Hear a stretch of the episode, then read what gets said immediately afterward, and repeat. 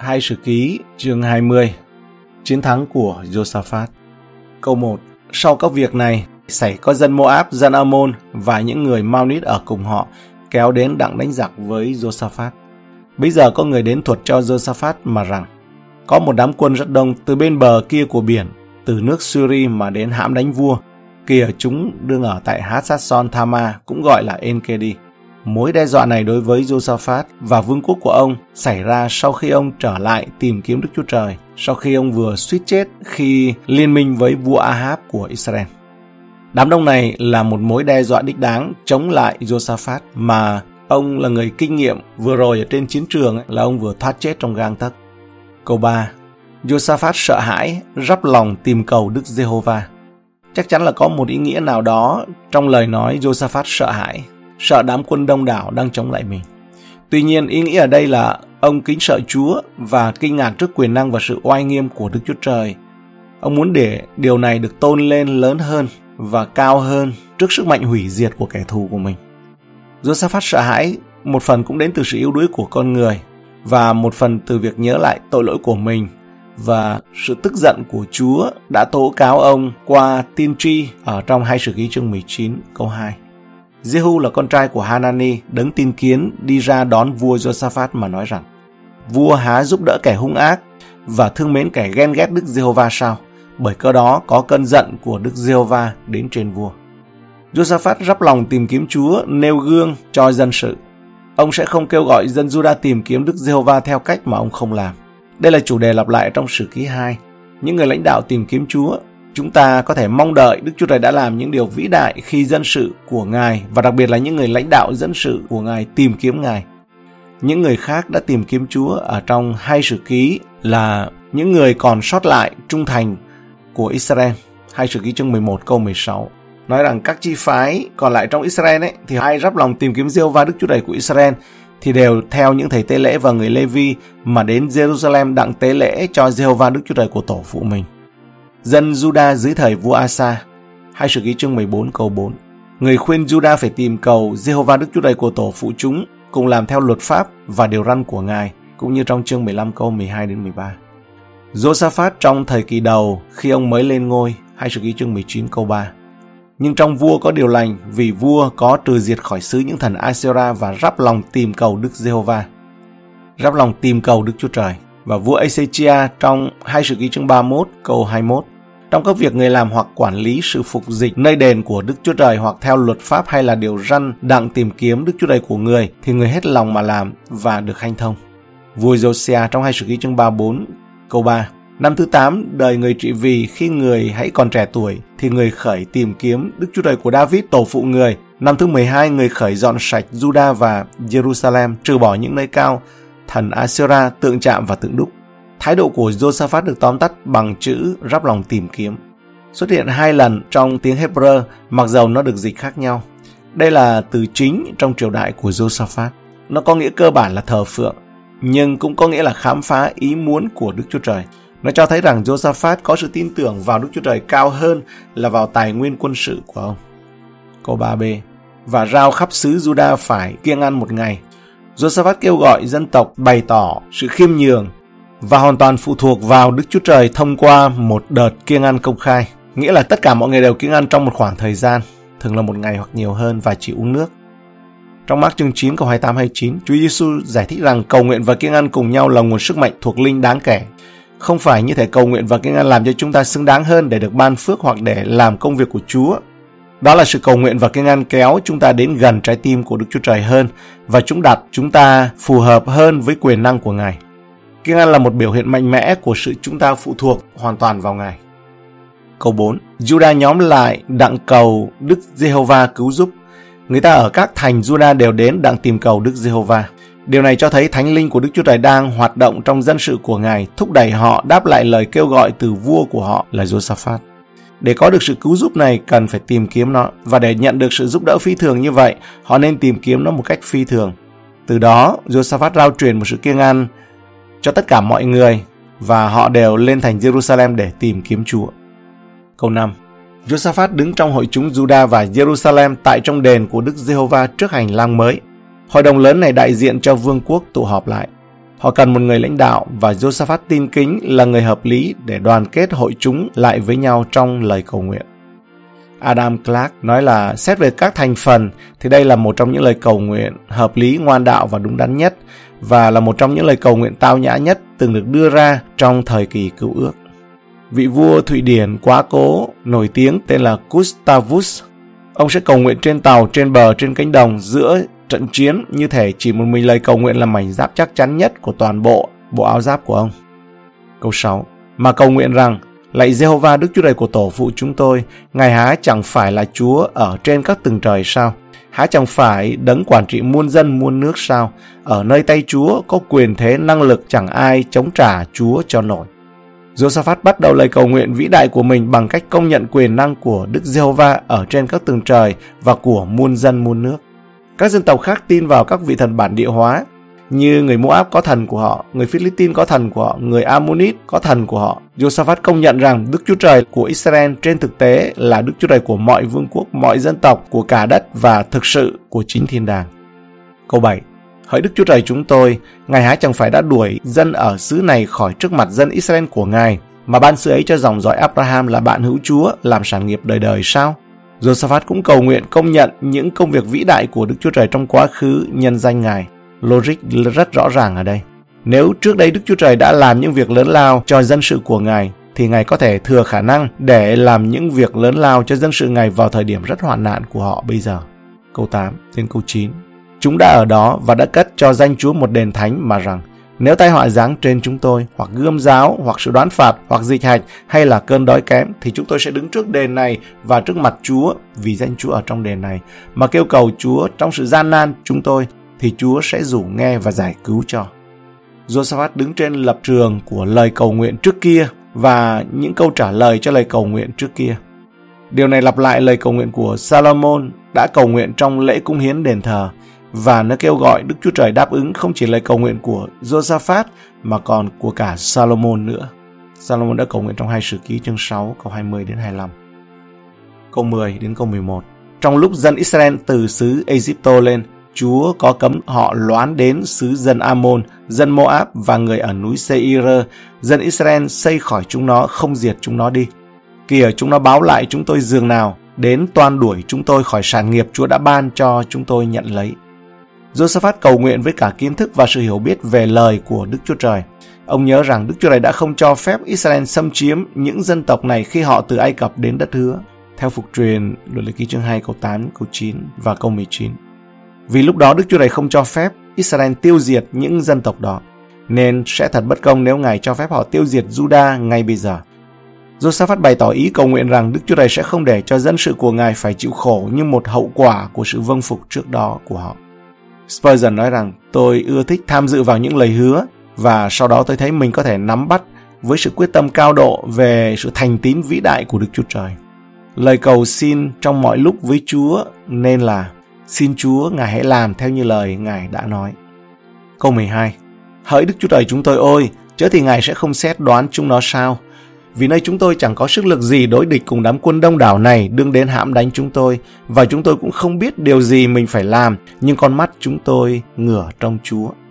Tại đây Josaphat, một vị vua đứng trước thần dân của mình đã công khai thú nhận rằng ông không có câu trả lời. Câu trả lời duy nhất của họ là tin cậy vào nơi Đức Chúa Trời mà thôi. Tin vào quyền năng và sự tốt lành của Ngài sẽ bảo vệ Juda trong khi không có gì khác có thể làm được. Cụm từ cuối cùng, chúng tôi cũng không biết điều gì mình phải làm, nhưng con mắt chúng tôi ngửa trong Chúa là một trong những biểu hiện cảm động nhất về sự tin cậy nơi Đức Chúa Trời được tìm thấy ở bất cứ nơi đâu trong Kinh Thánh. Họ nói, nhưng con mắt chúng tôi ngửa trong Chúa, điều đó có nghĩa là gì? Họ muốn nói rằng lạy Chúa nếu sự giúp đỡ đến thì nó phải đến từ Ngài. Chúng tôi đang tìm kiếm Ngài vì điều đó. Nó không thể đến từ bất cứ nơi nào khác, vì vậy chúng tôi trông nhìn vào Ngài. Nhưng chúng tôi tin rằng nó sẽ đến và con người sẽ không tìm kiếm điều mà họ biết rằng nó sẽ không đến. Chúng tôi cảm thấy chắc chắn rằng nó sẽ đến, nhưng chúng tôi không biết làm thế nào. Vì vậy chúng tôi đang tìm kiếm. Chúng tôi không biết khi nào, nhưng chúng tôi đang tìm kiếm. Chúng tôi không biết Ngài sẽ yêu cầu chúng tôi phải làm gì, nhưng khi người đầy tớ nhìn bà chủ mình thì chúng tôi cũng đang nhìn Ngài. Lạy Chúa, chúng tôi đang tìm kiếm. Câu 13 Cả Juda đều đứng lại trước mặt Đức Giê-hô-va với các đứa nhỏ, vợ và con cái mình. Có nghĩa là sau lời cầu nguyện vĩ đại của Josaphat, dân chúng im lặng, đứng trước Chúa, chờ đợi Ngài một sự hướng dẫn hoặc khích lệ nào đó. Lúc đó bạn có thể nghe thấy cả tiếng gió giữa những lùm cây vì chúng im lặng và yên tĩnh giống như bạn. Ôi, khi bạn biết Chúa muốn giải cứu bạn, hãy cúi đầu xuống và chỉ dành cho Ngài sự thờ phượng yên tĩnh, sâu lắng và trang nghiêm của tâm linh bạn. Câu 14 Bây giờ, tại giữa hội chúng, thần Đức Giê-hô-va cảm động Zahasien, con trai Sachari cháu Benaza, chắc Jehien, chít Mathania là người Levi thuộc về dòng Ahab. Trong nhóm đông đảo này nhóm lại với nhau, thần của Chúa đã đến trên một người đàn ông để nói chuyện với toàn thể hội chúng. Đây là lời tiên tri tự phát đến khi dân sự của Đức Chúa Trời chờ đợi Ngài và tìm kiếm Ngài. Câu 15 Mà phán rằng, hỡi các người Juda và dân cư thành Jerusalem cùng vua Josaphat, hãy nghe. Đức Diêu va phán cho các ngươi như vậy, chớ sợ, chớ kinh hãi bờ cớ đám quân đông đảo này, vì trận giặc này chẳng phải của các ngươi đâu, bèn là của Đức Chúa Trời. Mối đe dọa là có thật, thực sự có một đoàn dân đông đảo quyết tiêu diệt Juda. Tuy nhiên, mệnh lệnh là không được sợ hãi cũng như không được mất tinh thần, bởi vì trận chiến này là trận chiến của Chúa. Ngài sẽ thay mặt cho Juda chiến đấu chống lại đám quân đông đảo đó. Câu 16 Ngày mai hãy đi xuống đón chúng nó. Đây là một mạng lệnh quan trọng. Người ta có thể nghĩ rằng bởi vì lời hứa trong hai sử ký 20 câu 15 Judah thậm chí sẽ không phải ra trận và có lẽ Đức Chúa Trời muốn họ ở lại Jerusalem và cầu nguyện chăng? Tuy nhiên, Đức Chúa Trời muốn họ ra trận, chống lại kẻ thù và Ngài sẽ sử dụng sự tham gia của họ vào trận chiến. Câu 16b Kìa, chúng nó đi lên dốc xít. Các ngươi sẽ gặp chúng nó nơi đầu trũng trước mặt đồng vắng Jeruel. Đức Chúa Trời biết chính xác kế hoạch của các đội quân tấn công và Ngài đã chuyển tiếp thông tin này cho vua và người dân Judah. Câu 17 trong trận này các ngươi sẽ chẳng cần gì tranh chiến, hãy giản ra, đứng yên lặng mà xem thấy sự giải cứu của Đức Giê-hô-va ở cùng các ngươi. Hỡi Juda và Jerusalem, chớ sợ, chớ kinh hãi. Người Juda không cần phải chiến đấu trong trận chiến này. Nhưng không có nghĩa là họ không phải làm gì. Đó là một bước tiến quan trọng của đức tin để định vị bản thân. Đứng yên và tin rằng bạn sẽ thấy sự cứu rỗi của Chúa khi đối mặt với một đội quân lớn đang tấn công. Có làm và cái việc làm của họ đó là đứng yên. Chúng ta nhớ trong Ephesus 6 nói về chiến trận thuộc linh ấy, là anh em hãy đứng vững, đứng được, đó là làm tốt lắm rồi. Câu 17b Ngày mai hãy đi ra đón chúng nó vì Đức giê va ở cùng các ngươi. Có rất nhiều cách mà Đức Chúa Trời có thể đánh bại những đội quân được tập hợp lại chống lại Judah. Nhưng Ngài đã chỉ định một cách đòi hỏi sự tham gia của đức tin thay mặt cho Judah. Họ phải làm việc trong mối quan hệ đối tác về đức tin đối với Đức Chúa Trời. Câu 18 Josaphat bèn cúi sấp mặt xuống đất và cả Juda và dân cư thành Jerusalem đều sấp mình xuống trước mặt Đức Giê-hô-va mà thờ lại Ngài. Cả vua và dân chúng đều biết rằng lời tiên tri qua Jahasien là một thông điệp có thật từ Đức Chúa Trời. Nhận nó như một lời từ Đức Chúa Trời, họ thờ phượng Chúa. Ngài đã hứa sẽ cứu dân Ngài chống lại mối đe dọa khủng khiếp này. Đó là một phản ứng hợp lý. Họ đã tôn thờ, nhưng tại sao họ lại làm điều đó? Họ vẫn chưa được giải cứu. Không, nhưng họ chắc chắn rằng họ sẽ được giải cứu. Kẻ thù của họ vẫn chưa chết. Không, tất cả chúng đều vẫn còn sống, nhưng họ chắc chắn rằng chúng đều sẽ bị hủy diệt. Vì vậy họ đã tôn thờ, và lòng thành kính của họ dấy lên từ những tấm lòng đáng tin cậy và biết ơn. Câu 19 Người Lê-vi về dòng Kê-hát và về dòng Cô-rê đều đứng dậy cất tiếng lớn mà khen ngợi Jehovah Đức Chúa Trời của Israel. Trước hết họ thờ phượng với tư thế thân thể là cúi sấp mình ấy, và thái độ của tấm lòng. Sau đó với bài ca ngợi được dẫn dắt bởi dàn đồng ca tôn vinh của những người Lê Vi lãnh đạo thờ phượng. Câu 20 Buổi sớm mai, chúng đều trỗi dậy thật sớm kéo ra đồng vắng Thê-cô-a. Điều này cho thấy rằng họ thực sự tin vào lời tiên tri từ Jahasien, phấn khởi tuyên xưng đức tin giữa một cộng đồng là một chuyện, thực sự bước ra ngoài để gặp quân địch lại là một chuyện khác. Câu 20b Đương lúc chúng đi, Josaphat đứng tại đó mà nói rằng, hỡi người Juda và dân cư thành Jerusalem, hãy nghe ta. Khá tin cậy Jehovah Đức Chúa Trời, các ngươi thì các ngươi sẽ vững chắc, hãy tin các đứng tin tri Ngài thì các ngươi sẽ được may mắn. Với lời khuyên này, Josaphat cho thấy ông coi việc tin các tiên tri của các nhà tiên tri của Đức Chúa Trời ngang bằng với việc tin chính Jehovah Đức Chúa Trời của mình. Điều này vẫn đúng, tin lời Đức Chúa Trời là tin chính Đức Chúa Trời. Câu 21. Khi người đã bàn nghị với dân sự, Josaphat đủ khôn ngoan và nhân đức để biết rằng vì cuộc khủng hoảng này khiến người dân gặp nguy hiểm nên dân sự cần được hỏi ý kiến về một số chi tiết bao gồm cả những người liên quan là hát ca ngợi Chúa. Chúng ta không nên nghĩ rằng vào thời điểm này chế độ quân chủ của Israel đã trở thành một nền dân chủ. Thay vào đó, nó hoàn toàn những gì đáng lẽ phải luôn luôn là một chế độ quân chủ là liên lạc và đáp ứng nhu cầu và ý kiến của người dân. Câu 21b Bèn lập những người ca sướng cho Đức Giê-hô-va mặc áo lễ thánh mà đi ra trước cơ binh ngợi khen Chúa. Sự thánh khiết của Đức Chúa Trời, sự khác biệt của Ngài có một vẻ đẹp tuyệt vời và khác biệt về nó. Thật là đẹp khi Đức Chúa Trời là Đức Chúa Trời chứ không phải là con người. Rằng Ngài còn hơn cả một người vĩ đại nhất hay là một người siêu phàm nhất. Tình yêu thánh thiện, ân sủng, công lý và uy nghiêm của Ngài thật tuyệt đẹp.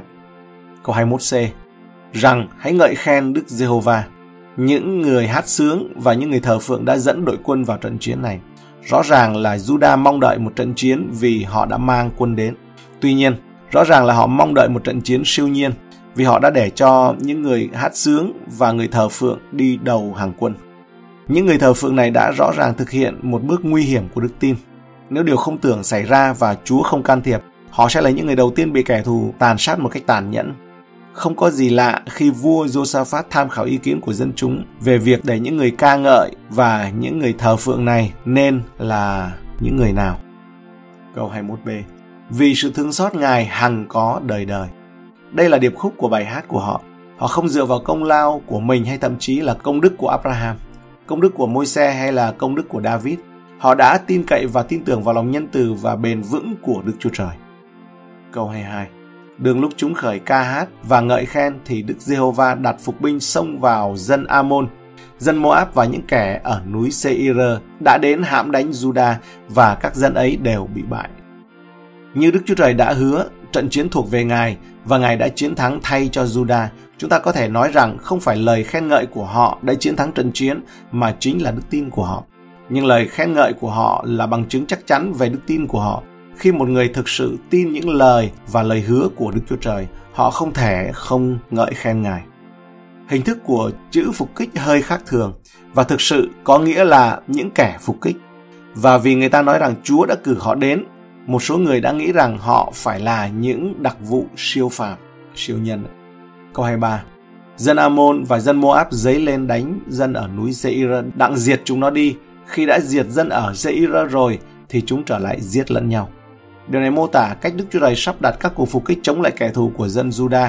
Ngài thúc giục họ chiến đấu với nhau để đánh bại lẫn nhau và tất cả những gì Juda phải làm là thu thập chiến lợi phẩm mà thôi. Có một số ý kiến cho rằng đó là cuộc phục kích của các thánh thiên thần đã đột ngột được cử đến để giết kẻ thù và sau đó chúng lại nhầm lẫn, trở gươm lại và giết đồng đội của mình. Câu 24 đến 25 khi dân Juda đến tháp canh nơi đồng vắng, nhìn đến đám quân đông đảo thì thấy những thây nằm sải dài ở trên đất. Chẳng có một ai thoát khỏi được Josaphat và dân sự người đến cướp lấy tài vật của chúng, thấy có nhiều của cải, xác chết và đồ quý báu, bèn cướp lấy cho đến trường đem đi không đặng. Họ cướp lấy tài vật trong ba ngày vì là rất nhiều. Dường như đạo quân của Juda do những người thờ phượng, hát sướng, lãnh đạo và họ chưa bao giờ thực sự giao chiến với quân thủ. Có lẽ Đức Chúa Trời đã để họ không chịu sự thử thách, đức tin đặc biệt đó. Câu 26 đến 28 qua ngày thứ tư, họ nhóm hiệp tại trũng Beraka, vì nơi đó họ ngợi khen Đức Giê-hô-va, bởi cớ ấy người ta đặt tên chỗ đó là trũng Beraka cho đến ngày nay. Hết thảy người Juda và người Jerusalem cùng Josaphat đi đầu trước, trở về Jerusalem cách vui vẻ, vì Đức Giê-hô-va đã làm cho chúng vui mừng, vì cớ quân thù nghịch mình bị đánh bại. Chúng gảy đàn cầm, đàn sắt và thổi sáo mà trở về Jerusalem đến đền của Đức Giê-hô-va. Họ đã nhóm lại với nhau để kêu cầu Đức Chúa Trời cho sự giải cứu của Ngài Điều thích hợp là họ cũng đã nhóm lại với nhau để cảm tạ Đức Chúa Trời và chúc tụng danh Ngài, vì Chúa đã khiến họ vui mừng trước kẻ thù của họ. Câu 29 đến 30 Khi các nước thiên hạ nghe Đức giê va đã đánh bại quân thù nghịch của Israel thì lấy làm kinh hãi Đức Chúa Trời. Vậy nước của Josaphat được hòa bình vì Đức Chúa Trời người ban cho người sự an nghỉ bốn bên. Chiến thắng chính nó là một lời cảnh báo cho các quốc gia lân cận. Điều này đã giúp cho vua Josaphat và vương quốc của ông được yên nghỉ xung quanh. Chúng ta nhận thấy rằng điều này không trở thành khuôn mẫu cho chiến tranh ở Juda hay một lời mời đi chinh phạt dẫn đầu bởi một đội quân ca ngợi Chúa bất khả chiến bại. Điều này là phản ứng trực tiếp với một lời cụ thể từ Đức Chúa Trời. Không vâng lời sẽ là một tội lỗi, nhưng cũng sẽ là một tội lỗi nếu biến nó thành một khuôn mẫu thường trực cho tất cả các chiến trong tương lai ở Juda. Nguyên tắc của Đức Chúa Trời chiến đấu thay mặt cho dân sự của Ngài và vinh quang của sự tin cậy, ngợi khen trước khi trận chiến vẫn còn. Cách Đức Chúa Trời muốn cho dân Ngài tham gia vào trận chiến sẽ khác nhau giữa các trường hợp tùy theo sự dẫn dắt của Đức Thánh Linh trong hoàn cảnh của họ. Quan trọng nhất, chúng ta có thể ngợi khen Đức Chúa Trời rằng Chúa Giêsu Christ đã chiến đấu trong trận chiến cho sự cứu rỗi của chúng ta và giải cứu chúng ta khỏi sự phán xét của Đức Chúa Trời mà chúng ta rất xứng đáng. Điều này khiến chúng ta thắng hơn bội phần trong Chúa Giêsu Christ vì Ngài chiến đấu trong trận chiến và đánh bại kẻ thù của chúng ta và chúng ta cùng tham gia vào thu thập chiến lợi phẩm. Roma chương 8 câu 37 Trái lại trong mọi sự đó, chúng tôi nhờ đấng yêu thương mình mà thắng hơn bội phần. Bản hiệu đính thì dịch là chúng ta được toàn thắng. Câu 31 đến 32 Vậy Josaphat làm vua nước Juda, khi lên ngôi thì tuổi được 35 và người cai trị 25 năm tại Jerusalem, tên mẹ người là Asuba, con gái của Sili, người đi theo con đường của Asa, cha người không lìa bỏ, làm điều ngay thẳng trước mặt Đức Giê-hô-va. Asa là một vị vua tốt và Josaphat con trai ông đã theo bước chân ông và làm điều ngay thẳng trước mặt Đức Giê-hô-va. Câu 33 đến 34 song người không trừ bỏ các nơi cao và dân sự chưa dốc lòng tìm cầu Đức Chúa Trời của tổ phụ mình. Các công việc khác của Josaphat từ đầu đến cuối đều chép trong truyện Jehu, con trai Hanani và truyện ấy đã đem vào sách các vua Israel. Josaphat đã không làm tất cả những gì đáng lẽ phải có với tư cách là một vị vua. Tuy nhiên, sử ký dường như nói với chúng ta rằng điều này phần lớn là do dân chúng đã không hướng tấm lòng của họ lên Đức Chúa Trời của tổ phụ mình. Josaphat là một nhà cải cách nhưng dân sự vẫn không được cải cách triệt để nếu như lòng dân không muốn hết lòng. Lỗi không phải ở Josaphat mà là ở những con người. Dầu họ thờ phượng Đức Chúa Trời thật, nhưng họ không muốn bị giam giữ trong đền thờ. Nhưng vì sự tiện lợi của họ, hoặc vì tình cảm, hoặc gì dính díu với phong tục cổ xưa, họ đã chọn thờ phượng Chúa ở những nơi cao. Câu 35 đến 36 Sau việc đó, Josaphat, vua Judah, kết giao với Achasia, vua Israel, người này ăn ở rất gian ác hai vua hội hiệp nhau đặng đóng tàu vượt Tarisi. Họ đóng tàu tại Asion Kebe. Ở trong một các vua chương 22 câu 48 49 cho chúng ta biết rằng sự hợp tác ban đầu này với Ajaxia, vua Israel đã kết thúc trong thảm họa khi các con tàu bị đắm tại Asion Kebe. Nó cũng cho chúng ta biết rằng sau lời của trách của Eliezer, con trai Dova, vua Josaphat đã từ chối một lời đề nghị liên minh khác với Achasia. Ông đã học được bài học của mình và không thêm lỗi này đến lỗi khác. Cụm từ tàu buôn bán diễn giải theo nghĩa đen hơn của tiếng Hebrew tức là tàu có thể đi đến Tarisi. Người ta cho rằng những tàu này thuộc loại tàu đã đến Tarisi. Điểm đến thực tế của họ là Ophia, đối chiếu trong hai sử ký chương 8 câu 18, một câu vui chương 22 câu 48. Câu 37 Khi ấy, Eliezer, con trai Dodava ở Marisa, nói tiên tri về vua Josaphat mà rằng bởi vì vua kết giao với Achasia nên Đức diêu va đã hủy phá công việc vua, những tàu bè bèn bị bể nát, không vượt Tarisi được. Điều này có vẻ tàn nhẫn đối với Đức Chúa Trời, nhưng thực ra đó là lòng thương xót, ngăn cản Josaphat khỏi một liên minh không tin kính khác và đầu hàng trước sự cám dỗ này đã từng làm ông bị tổn hại.